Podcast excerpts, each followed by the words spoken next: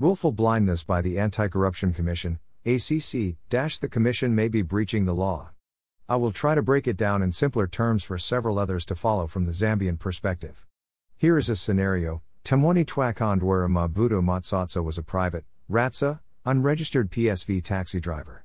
He has been formally arrested and charged jointly whilst acting together together with four accused persons and others unknown on a burglary or bank robbery case. Mobvuto's defense in court was that he hadn't known that he was taking part in a burglary slash bank robbery.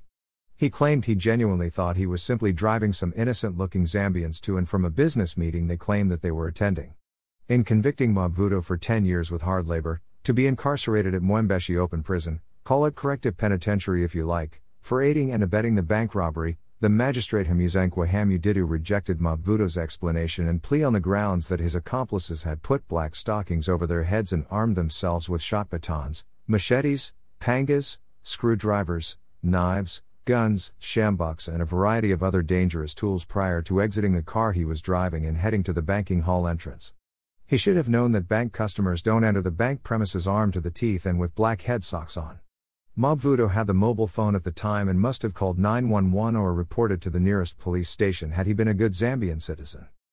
Similarly, a well trained and professional investigator who has been attested, with legal power and authority to effect an arrest, goes to Chalala, finds four or eight tenants out of the 48 houses. Tenants are hesitant to disclose the details of the landlord.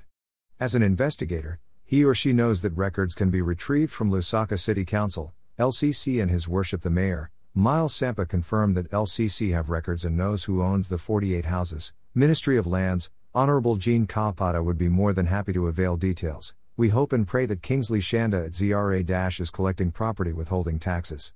PACRA and many other sources.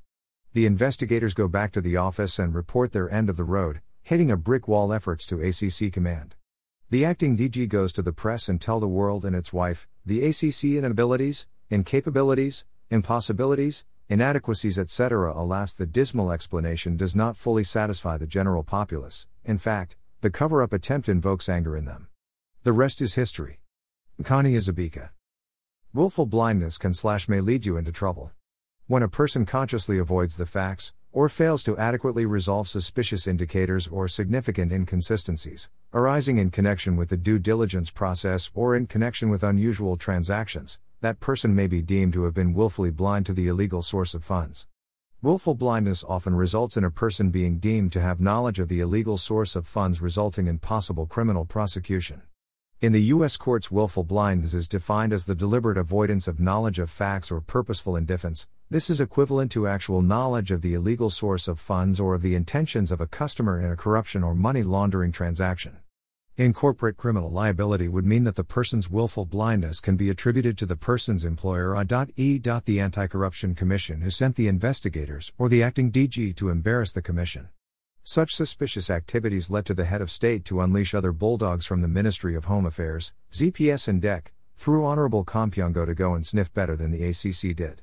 ACC many have sent the poodles, fluffy Maltese with no teeth instead of the German Shepherds. Suspicious, an English judge has described suspicion as a degree of satisfaction, not necessarily amounting to belief but at least extending beyond speculation, as to whether an event has occurred or not, and although the creation of a suspicion requires a lesser factual basis than the creation of belief, it must nonetheless be built upon some foundation.